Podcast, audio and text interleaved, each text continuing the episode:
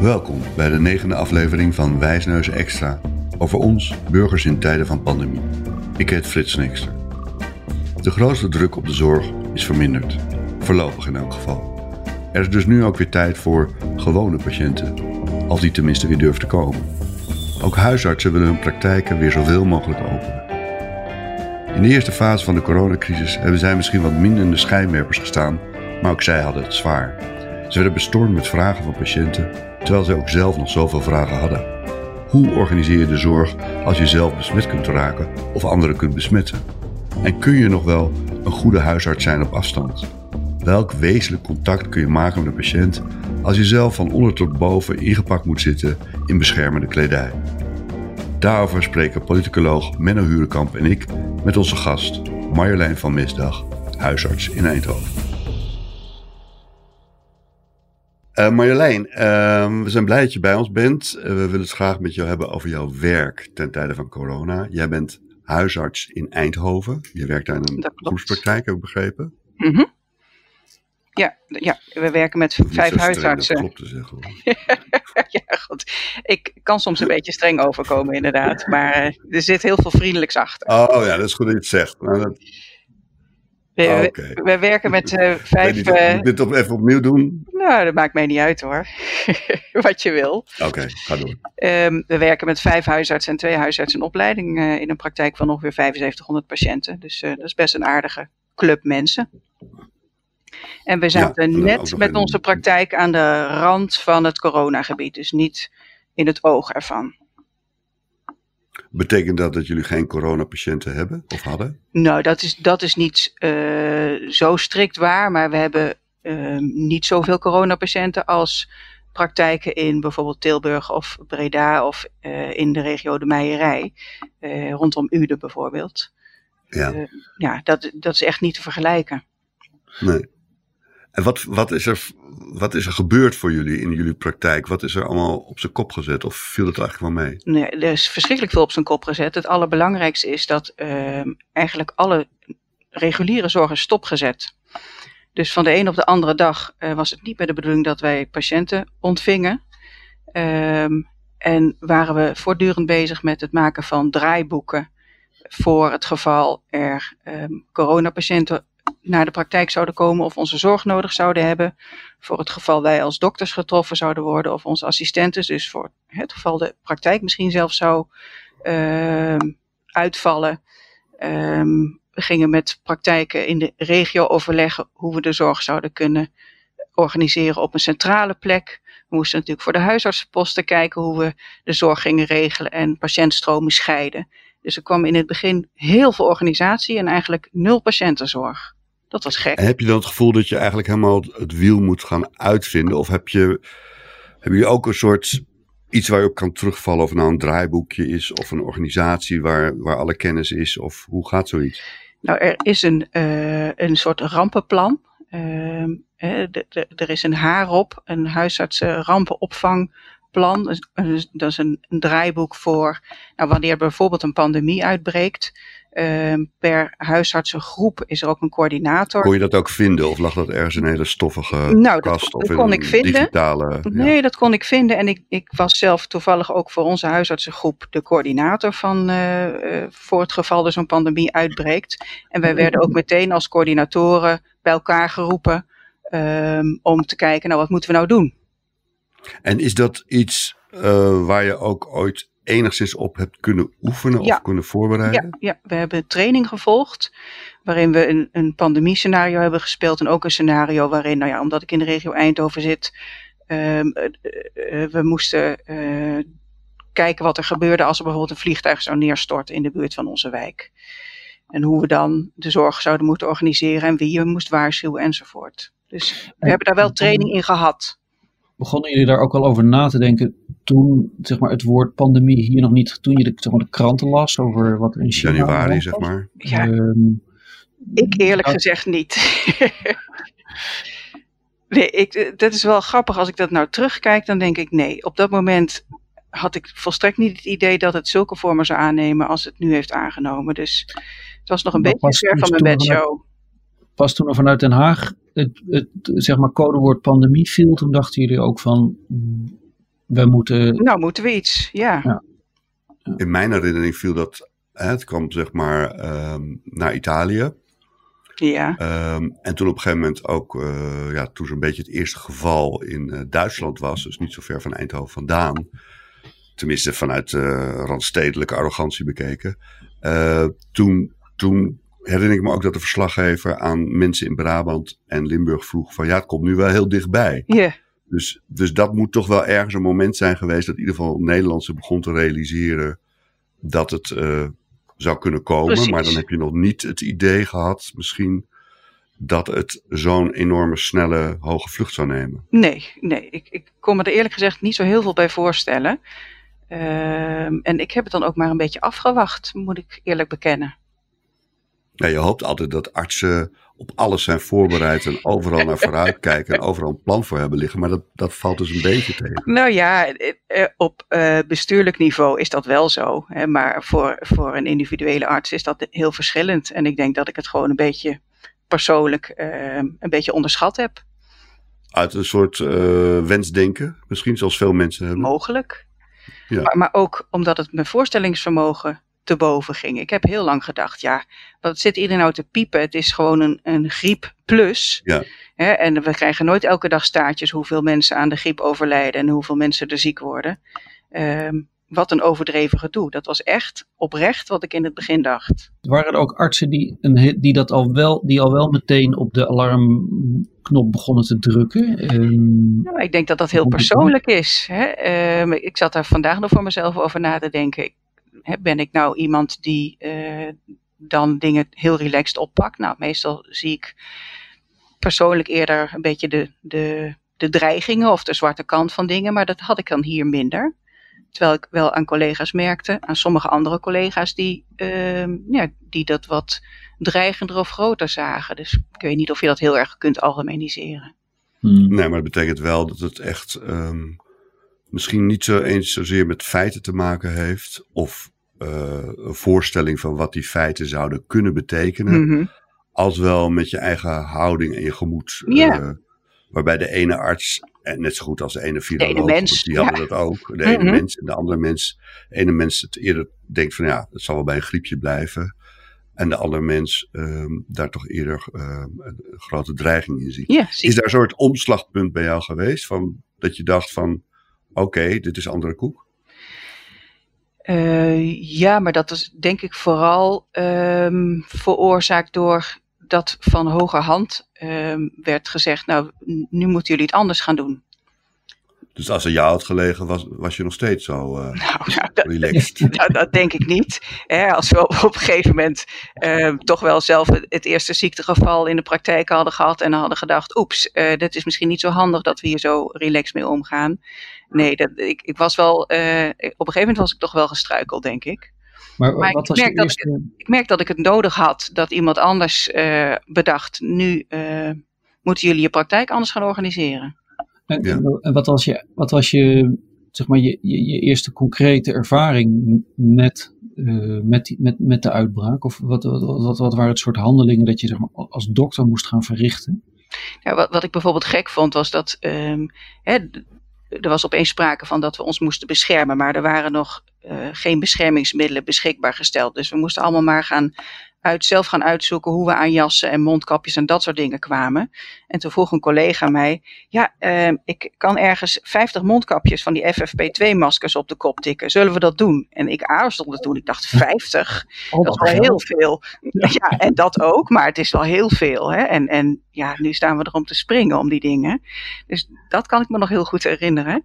Um, maar wat, Marjolein, dat is wat, toch gek, want ik, ik probeer me dus een voorstelling te maken van dat er op een gegeven moment komt het draaiboek waar jij zeg maar op geoefend hebt ter tafel. Mm. Um, en daar staan dus allerlei dingen in die uh, vooral te maken hebben met uh, wie gaat waar over en welke dingen moet je aan denken. Mm -hmm. Maar er staat er bijvoorbeeld niet in, uh, nou in de linkerla liggen duizend monddoekjes. Of als je die niet hebt kun je bij die en die die monddoekjes Klopt. ophalen. Dus, dus, dus Al in de die praktische dingen- uitvoering. Precies, die gingen in stapjes. Hè? Dus op een gegeven moment werd het duidelijk, nou je kunt op een centrale plek, kun je per praktijk uh, of per dokter één jas krijgen en vijf mondkapjes of zo. één jas.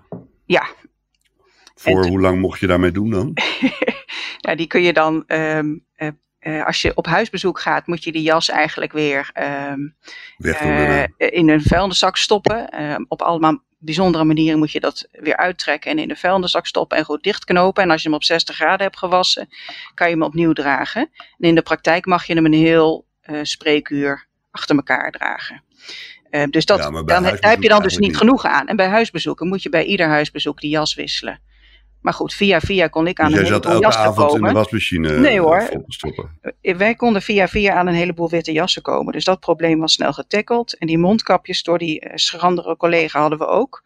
Uh, maar, dat, maar dat waren dingen, iedere dag was er weer iets nieuws. En iedere dag uh, ja, namen we weer een nieuw stapje op weg naar hoe het nu is. En wat ik het meest bizar vond, was dat, uh, nou, er is een heel protocol voor wat je allemaal aan moet trekken als je bij iemand thuis komt die misschien corona verdacht is. Uh, of die corona verdacht is. Um, nou, er zit een hele handleiding bij wat je dan eerst moet doen en wat je vervolgens moet doen. Maar in de, in de gang van een patiënt of buiten sta je dus met een heel krat met spullen je onhandig aan te kleden. Uh, ja. En dan kom je als een nou ja, uh, maanmannetje. een soort maanmannetje kom je binnen. Ja. Waardoor het contact met die patiënt heel um, vreemd is. Tenminste voor mij. Nou ja, ik, ik vond dat, ik moest daar ontzettend aan wennen. Ja, het is toch uh, wat, wat, zeg maar, wat de huisarts vaak onderscheidt van andere artsen. Juist dat, dat je uh, tamelijk direct contact hebt met je, met je patiënten. Dat je de menselijke kant benadrukt. Uh, een chirurg, die, dat is nog wel eens een soort fietsenmaker op niveau. Maar um, ja, huisartsen staan, laten zich, het is toch het hele idee juist, dat je niet in dat uh, maanmannetjespak uh, ja. rondrentelt. Rond, rond ja, de, wit, de, witte jas hebben we al heel lang geleden uh, aan de wilgen gehangen. Waarbij de vraag is of dat uit infectieoogpunt wel zo verstandig is geweest hoor. Uh, die maar komen dus nu? Of, um...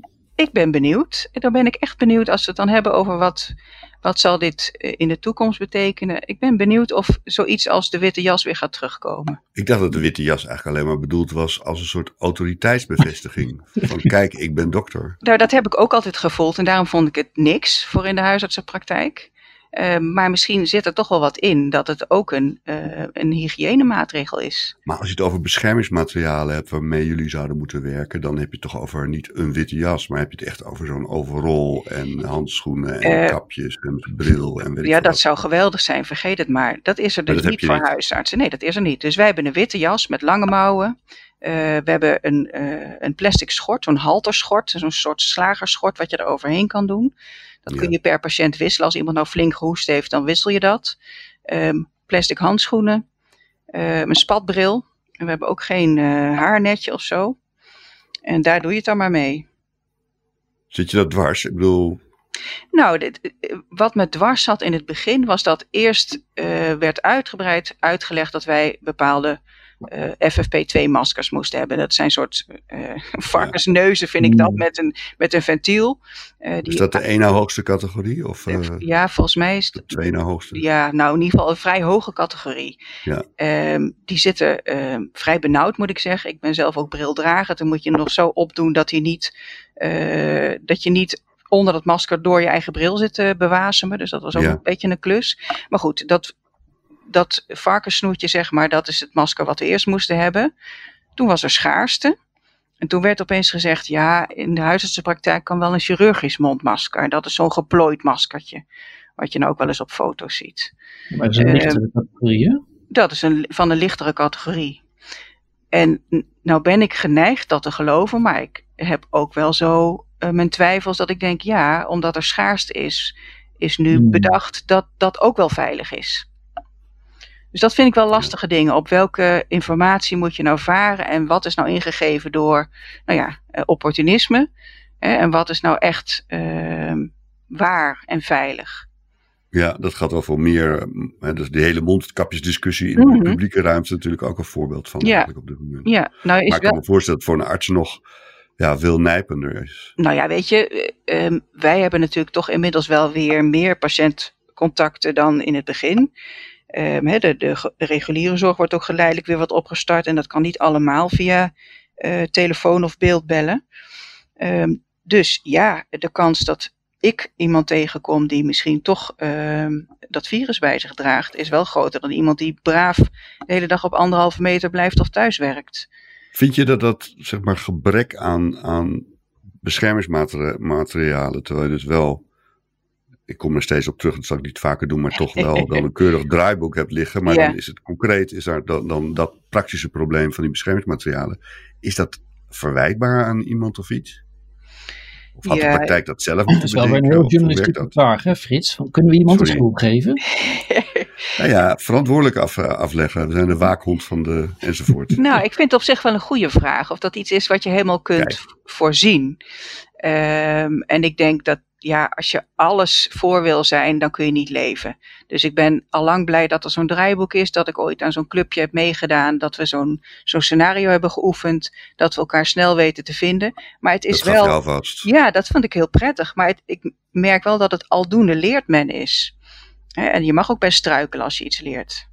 Ja. Ik heb nu niet heel erg het gevoel dat ik uh, te weinig middelen heb. Ik ben wel benieuwd als dit allemaal langer gaat duren ja, of we dan nog steeds aan voldoende middelen kunnen komen. Ja, en nog even naar je patiënt als het mag. Ja, ehm, natuurlijk.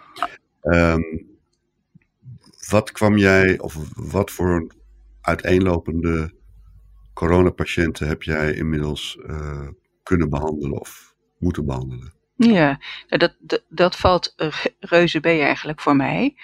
Um, de patiënten die ik of die wij in onze praktijk dan gezien hebben, uh, waren toch veelal wat oudere mensen. Uh, die wel de klassieke klachten hadden van uh, ik ben ook wat koorts ouder, dus en benauwdheid. Een beetje, een beetje uitkijken. Nou, misschien mag ik mezelf daar dan ook wel toe rekenen, maar geen, geen um, pubers of uh, kinderen, laat ik het maar zo zeggen. Ja.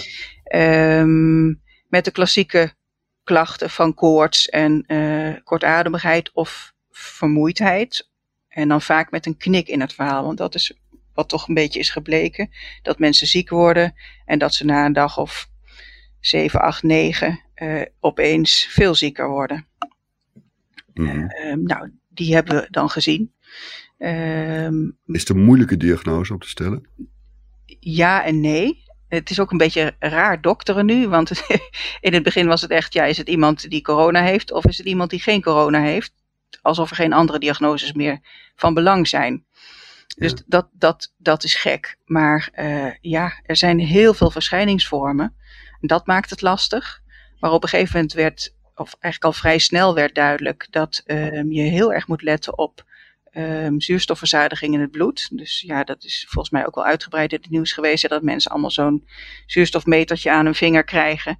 En ja. dat het opvallend is dat mensen zelf niet erg het idee hebben dat ze uh, benauwd zijn en zuurstoftekort hebben, maar dat dan die meter aangeeft dat het zuurstofgehalte in het bloed erg laag is. En dat hoe, is hoe discrepantie. Hoe kregen jullie dit type informatie wat je nu vertelt? Had je, krijg je s ochtends gewoon in de inbox, in je mail, tref je een, uh, zeg maar een update met de nieuwste kennis? Of, um, hoe, of moet je dat allemaal zelf bij elkaar sprokkelen? Dat... Nou, via die HAROP kwam regelmatig kennis binnen. Maar uh, deze kennis bijvoorbeeld over um, hoe je dan specifieke coronaklachten bij patiënten herkent en over die lage zuurstofverzadiging bijvoorbeeld, of dat mensen een hele hoge ademfrequentie hebben, uh, dat kwam eigenlijk via een, uh, een artsen-app. Uh, dus eigenlijk via onderling dokterscontact uit de regio Ude. Ja, ja. Dus er wordt ook gewoon heel veel informatie door artsen onderling uitgewisseld via wat, was haar informele Je hebt het kanalen. Gezegd, maar... Dat is het huisartsen rampenopvangplan. Oh ja, ja. Ja. ja. He, dus, dus zowel via officiële als officieuze kanalen um, mm. hebben we elkaar wel op de hoogte kunnen houden.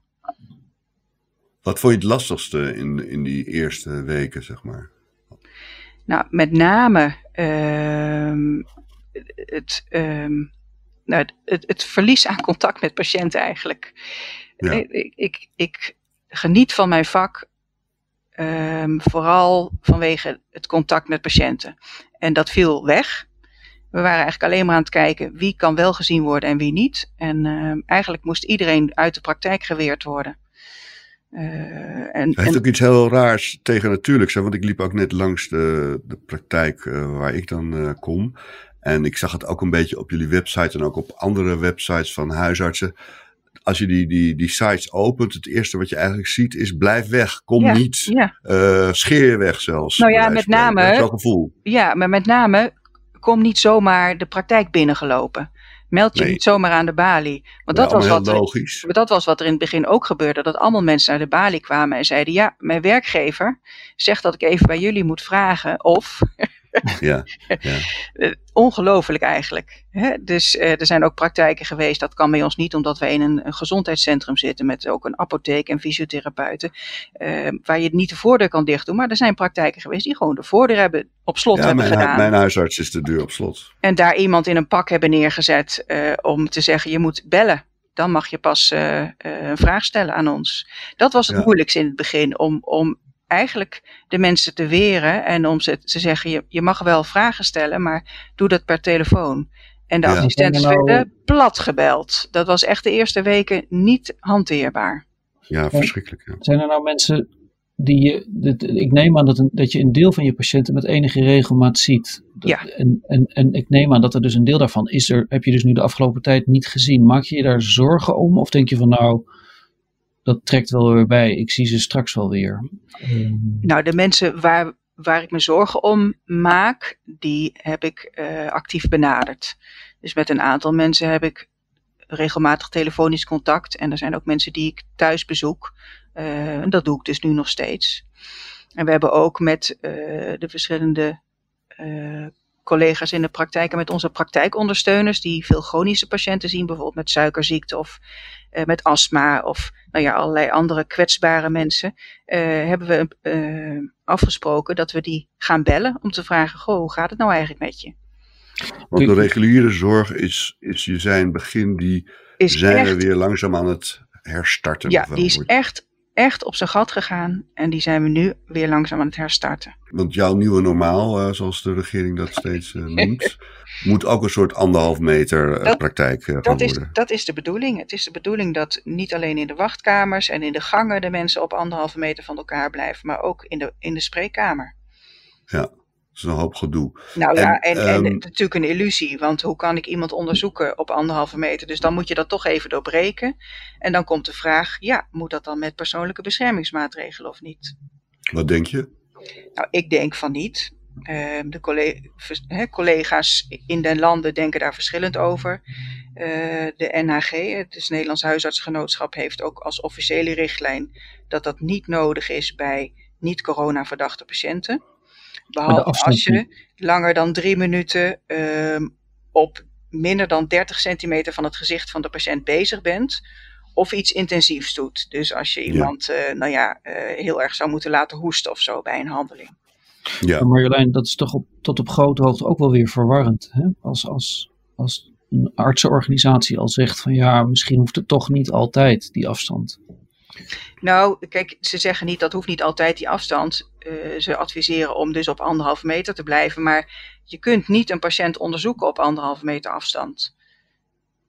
Dus daar zijn ze heel duidelijk over. Natuurlijk moet je je patiënt onderzoeken. En als je dat doet, dan eh, zijn, als je geen verdenking hebt, geen persoonlijke beschermingsmaatregelen nodig. Ja.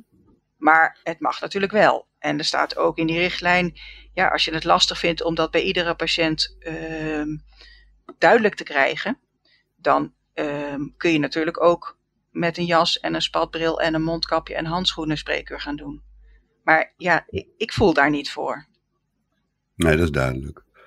Heb jij ehm, van de patiënten die je de afgelopen periode hebt meegemaakt, zijn er patiënten die je niet licht zult vergeten? N- Nou, ja, wat ik zelf heel confronterend vond, was dat ik ehm, een, een huisbezoek ging afleggen bij een vrouw die ik tot dan toe alleen over de telefoon had gesproken, die ehm, pas een, een diagnose had gehad, gekregen van uitgezaaide kanker. Ehm, en ze was nou, ja, ze voelde zich echt ziek en ze vroeg of ik bij haar thuis wilde komen om te kijken wat er moest gebeuren. En zij had koorts. En dat betekende dus dat ik, eh, omdat dat mogelijk corona betekent, dat ik in mijn volledige uitrusting Ja. bij haar ehm, voor het eerst eh, kennis ging maken. Dus ik stond daar in haar halletje me in mijn pak te hijsen en toen met dat masker op en die bril op naar binnen. Ja, ik wilde me graag voorstellen, ik wilde een hand geven, dat mag dan niet. Ehm, ik moest op anderhalve meter van haar blijven. Ja, ik, ik, ik merkte dat ik dat heel lastig vond om daarin mezelf als dokter nog te herkennen. Ja, ellendig lijkt me dat, ja. Nou ja, en, en hè, op een gegeven moment hadden we echt een mooi contact. En ze zei, nou, ik kan nog wel aan je ogen zien uh, hè, wie je bent. Dat vond ik heel vriendelijk van haar. Uh, maar ja, ik, ik wilde haar op een gegeven moment gewoon even vastpakken. Hè, mijn hand op haar arm leggen om, om empathie te tonen. Toen dacht ik, ja, maar dat kan dus eigenlijk niet. Dat is niet de bedoeling. Dus Nee. dat is, ja, ik, ik vond dat confronterend en stoeien met ja, mijn veiligheid, de veiligheid van die mevrouw, ehm, de regeltjes tussen aanhalingstekens. Ja, wat doe je daarmee? Ik, ik vond dat confronterend. En ik Maar dacht, het was ook, is het door je hoofd gegaan van, ik leg nu even de regels naast me neer. nou ja, ik heb uiteindelijk wel mijn hand op, die, op haar arm gelegd, omdat ik voelde dat ik dat wilde. En omdat ik dacht, ja, hoe erg kan het zijn als ik zo'n pak aan heb en ik eh, strek het straks volgens de instructies uit en ik was mijn handen weer en ik doe alcohol Ja. erop. Hoe erg kan het zijn? Ja. Hè? Gecalculeerd risico. Dat is het, een gecalculeerd risico. En ehm, ik denk niet dat ik haar een risico bezorgde, eerder mogelijk mezelf. Dus dat deze moest kunnen, vond ik. Ja, zeker. Deze periode is ook veel gepraat over, eh, zeg maar, eh, ehm, eh, met name voor oudere en kwetsbare mensen, Mhm. dat eh, het, het op, opgenomen worden op een IC-afdeling, dat dat ehm, eigenlijk sterk af te raden of, of, of zelfs niet gebeurt. Heb je ook je dat daar- soort gesprekken moeten voeren met eh, patiënten? Dat je daar in ieder geval heel goed over na moet denken. Hè? Of, je dat, Hmm. of je dat moet willen. Omdat het de vraag is hoe ehm, gezond je daar weer uitkomt. Hè? Eh, ehm, revalideren van een IC kost nogal veel tijd. En het is de vraag wat dat voor kwaliteit van leven oplevert. Ehm, maar het, het moeilijkste is wel, zeker als je in isolatie opgenomen wordt, dat je ehm, je dierbaren niet om je heen kunt hebben. Dus zo'n gesprek heb ik wel gevoerd, ook met die mevrouw eh, waar ik het net over had, want zij wilde toch wel graag naar het ziekenhuis. Ja, Ehm, ja, dan, daarmee nam zij het risico dat ze één bezoeker mocht hebben daar. Eh, in plaats van als ze thuis zou blijven, dat ze, eh, nou ja, zoveel mensen als ze zelf zou willen om zich heen mocht hebben. ja. Dat, dus Ja. dat zijn wel hele moeilijke dilemma's. En ik kan me ook voorstellen dat het moeilijk is voor een patiënt om dat te overzien. Mhm.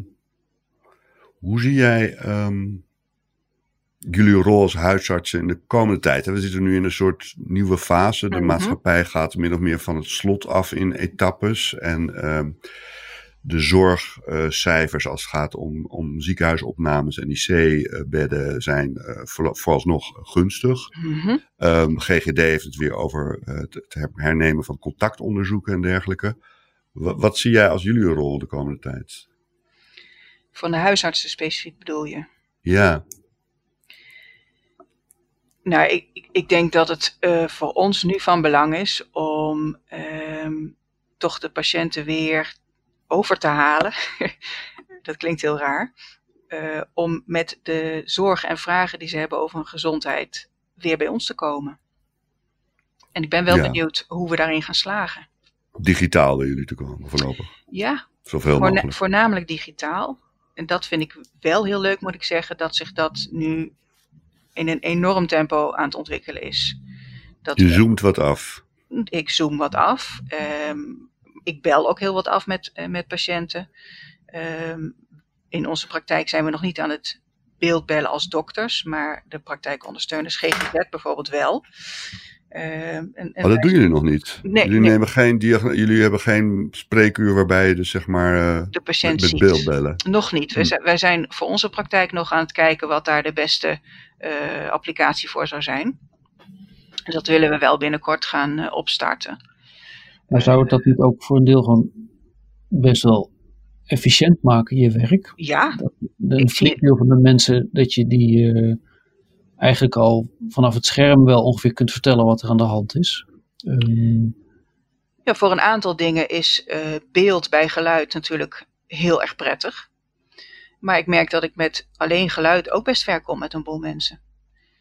En zeker Kan je nog met beter concentreren soms een Nou, ja, ik, ja, dat geldt dan voor mij. Ik heb best een grote groep mensen met uh, psychische klachten. En die hoef je niet altijd te zien. Zeker als je al een band hebt met elkaar, dan, dan is een stem soms ook voldoende om, uh, nou ja, ja, Om, om, om wezenlijk contact te hebben. Dus daar lukt het me eigenlijk best. Uh, een heel aantal dingen denk ik, ja, nu zou ik wel wat willen onderzoeken. Maar dan heb ik alleen met een beeld erbij ook niet genoeg. Dus dan moet ik ze toch naar de praktijk halen. Voor handelingen moet ik ze naar de praktijk halen. En voor sommige andere dingen is het wel heel leuk om uh, een e-consult te doen met foto's. Dus dat, dat uh, ontwikkelt zich nu ook heel snel. Dus dat je aan de patiënt vraagt om bepaalde lichaamsdelen of ontlasting of weet ik veel wat te fotograferen? Nou, dat laatste klinkt wel heel spannend. Dat heb ik nog nooit gevraagd. Maar dat zou zeker kunnen. Ik heb altijd geleerd dat het belangrijke informatie kan opleveren nou ja, gezondheid. Ik kan me daar iets bij voorstellen. Maar tot nog toe zie ik vooral huidbeelden. Hè, dus vlekjes ja. en plekjes. En ja, dat gaat eigenlijk heel aardig. Dus je ziet eigenlijk als belangrijkste toekomst uh, voorlopig dat jullie als huisartsen zeg maar het contact met de patiëntengroep op wat, wat ook klachten ook maar mogen zijn, weer aanhalen. Ja. Uh, en dat dat voor een belangrijk deel toch ook voorlopig digitaal moet. In de praktijk zelf mm -hmm. moet je dus de anderhalf meter. Um, Zoveel uh, mogelijk in acht nemen. Ja, ja moet je dus uh, dingen gaan regelen. Um, maar zie je ook als je naar het geheel kijkt van de zorg en de fase waarin we nu zijn met deze mm -hmm. pandemie. en je ziet daar in de plek van de huisarts zie je daar nog een, een, een, een, specifieke rol voor die huisarts die verder gaat dan wat je net beschreef? Ja, ik heb, had het nu natuurlijk vooral over het kleine uh, uh, gebiedje van de praktijk en de patiënten. En jij, jij doelt op uh, nou ja, misschien meer voor de gezondheidszorg in het algemeen. Nou ja, wat, wat kan een huisarts, wat, kan, wat kunnen de huisartsen bijdragen om het uh, door deze komende fase zo goed mogelijk te komen. In het besef dat de regering bepaalde besluiten heeft genomen mm -hmm. over het geheel of gedeeltelijk versoepelen van de maatregelen. Ja. Ik weet niet of je daar overigens mee eens bent met die maatregelen. Nou, of misschien kun je het ook anders formuleren. Dat, dat um, in het begin was de, leek de gezondheidszorg behoorlijk sturend bij de beslissingen die er genomen werden. En de afgelopen tien dagen zie je toch wel dat ook de zorg om de economie um, de overhand weer begint, althans zich flink doen gelden mm. bij de, de, de, de besluiten die er genomen worden. En als je nou met een, gewoon met een huisartsenbril kijkt naar de, de, de, de richting die het de afgelopen tien dagen opgaat, denk je dan van nou, het is eigenlijk wel prima. Het is voor mijn soort werk beter dat de scholen open gaan. Um, zoals ze open gaan. Of, of denk je bij jezelf, nou, misschien was het eigenlijk wel prettiger geweest als ze nog een maandje dicht waren gebleven. Want dan had ik net wat makkelijker um, uh, mijn oude draai weer kunnen vinden. Of mm -hmm. de praktijk weer kunnen herstellen zoals die was. Ja, nou um, laat ik het zo zeggen. Ik ben heel benieuwd uh, in welk tempo we nu weer meer patiënten gaan krijgen. Want dat, dat zal toch gaan gebeuren.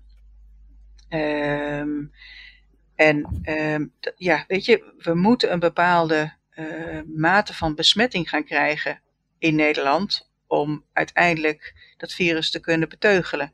Hè? En dat schiet eigenlijk nog niet op. En hè? dat schiet onvoldoende op. Dus, 10% hoor ik, geloof ik, dat soort getallen. Nou, volgens mij is dat nog hoog. Hmm. Echt 10%? Ik dacht dat het nou, lager minder, lag. Minder, minder. Nou, laten we niet gaan goochelen met cijfers. Sorry nee, dat ik dat deed. Nee, nou ja... Um, maar in ieder geval is het aantal veel laag te laag. Hè? Um, voor de zogenaamde veelgenoemde groepsimmuniteitsopbouw. Precies, ja. hè? dus daar, daar schieten we nog niks mee op. Um, en ik heb het idee dat, dat, dat, uh, dat die gedachte een beetje is losgelaten. Dat het nu heel erg gaat om, uh, ja, uh, we er moeten niet te veel mensen ziek worden. Maar ja, ik denk daar komen we niet onderuit. Er gaan mensen ziek moeten worden, maar dat, dat zal getrapt moeten zijn om uh, ervoor te zorgen dat we niet verzuipen als samenleving en als zorg. Ja. Zou, vind je dat zou het helpen als, als, als die boodschap luider verteld werd dan die nu verteld wordt? Want als voor de goede luisteraar is dit wel uh, op te pikken. Maar het kan ook zijn dat er heel veel mensen nu denken van nou, het is eigenlijk alweer zo'n beetje voorbij. Um, uh, en we zien het wel de komende tijd. Ja, ik denk dat er heel veel ongeruste mensen zijn die zich aan van alles vastklampen en die heel bang zijn dat het nog anderhalf jaar gaat duren. Uh, dat iedereen binnen moet blijven. Maar ik denk ook dat er zo langzamerhand, uh, ja, wat mij betreft, te veel mensen zijn die het nu te licht nemen. En voor die mensen denk ik, nou, uh, wacht maar, die tweede golf gaat sneller komen dan je denkt. En dan schrikt iedereen zich weer een hoedje. Ja. Dus dat, uh, mag wat mij betreft wel wat luider uh, uh, geroepen worden. Dat, dat we ontkomen er niet aan. Er moeten mensen ziek worden. Ja. En er zullen, viroloog, en er zullen dus ook mensen blijven sterven. Dat, dat is niet anders. Ja. maar dan zou je eigenlijk dat zodanig onder controle moeten zien te houden dat dat minimaal is. Of in ieder geval dat het niet. Uh... Nou, dat dat. Uh, waar, waar in het begin het steeds ga, ging over hè, dat we die curve moesten afplatten. Dat het, dat nog steeds. Dat geldt nog steeds. Dat dat nog steeds eigenlijk het doel is. Maar dat was destijds het doel om de zorg niet te zwaar te belasten. Ja, en ik denk dat dat nu nog steeds het enige is waar je op kunt mikken. Je kan dat virus niet de kop indrukken. Dus het zal moeten woeden. En het gaat steeds uh, makkelijker, ook omdat het nu blijkt dat er wel mensen zijn die geen symptomen hebben, maar toch uh, het virus hebben opgepikt en verwerkt hebben. Nou, dat moeten we hebben. Hè, dat er steeds ja. meer mensen uh, een vorm van immuniteit krijgen. Maar daar zit ook de, de vraag hè, of, mm. of die immuniteit wel sluitend is. Dus of ehm, iemand die het heeft gehad beschermd is. Ja. Ik dacht eerst ook, laat mij het maar krijgen. Dan kan ik daarna dat pak uitgooien. En dan zie ik wel al die, al die, uh, al die uh, uh, isolatiepatiënten, zoals ze ze noemen. ja, maar je weet maar, niet of ja, je dat, dan veilig lijkt, bent. Nee, dat blijkt niet zo te zijn. Dat is dan toch ook alweer een tegenvaller. Zowel voor, voor mij persoonlijk, want ik dacht dat is makkelijk, dan heb ik het maar gehad. Als voor hoe we met z'n allen naar de toekomst moeten kijken. Want als je ja. door besmetting misschien niet eens immuun wordt, ja, hoe lang gaan we het dan nog in onze samenleving met ons meedragen? Hè? Um, Marjolein, heel erg bedankt voor dit gesprek. Graag gedaan. En uh, veel succes. Dankjewel. Dank Marjolein van Misdag. We zijn het virus nog zeker niet de baas. Het is misschien gek als een huisarts het zegt, maar er moeten eerst meer mensen ziek worden. Dank luisteraars. Dit was de negende aflevering van Wijsneuzen Extra. U bezorgd door Menno Hurekamp en mezelf, Frits van Ekster. Techniek Daan Hofstee, muziek Jack van Ekster, coördinatie Trouw, Joris Belgers. U kunt alle afleveringen beluisteren op de website van Trouw en op de bekende podcastadressen. Dank ook voor de reacties, ze zijn zeer welkom. Ons mailadres is wijsneuzen.trouw.nl En als u ons wilt steunen, u weet het, dan kunt u het beste een abonnement nemen op Trouw. Zet hem op.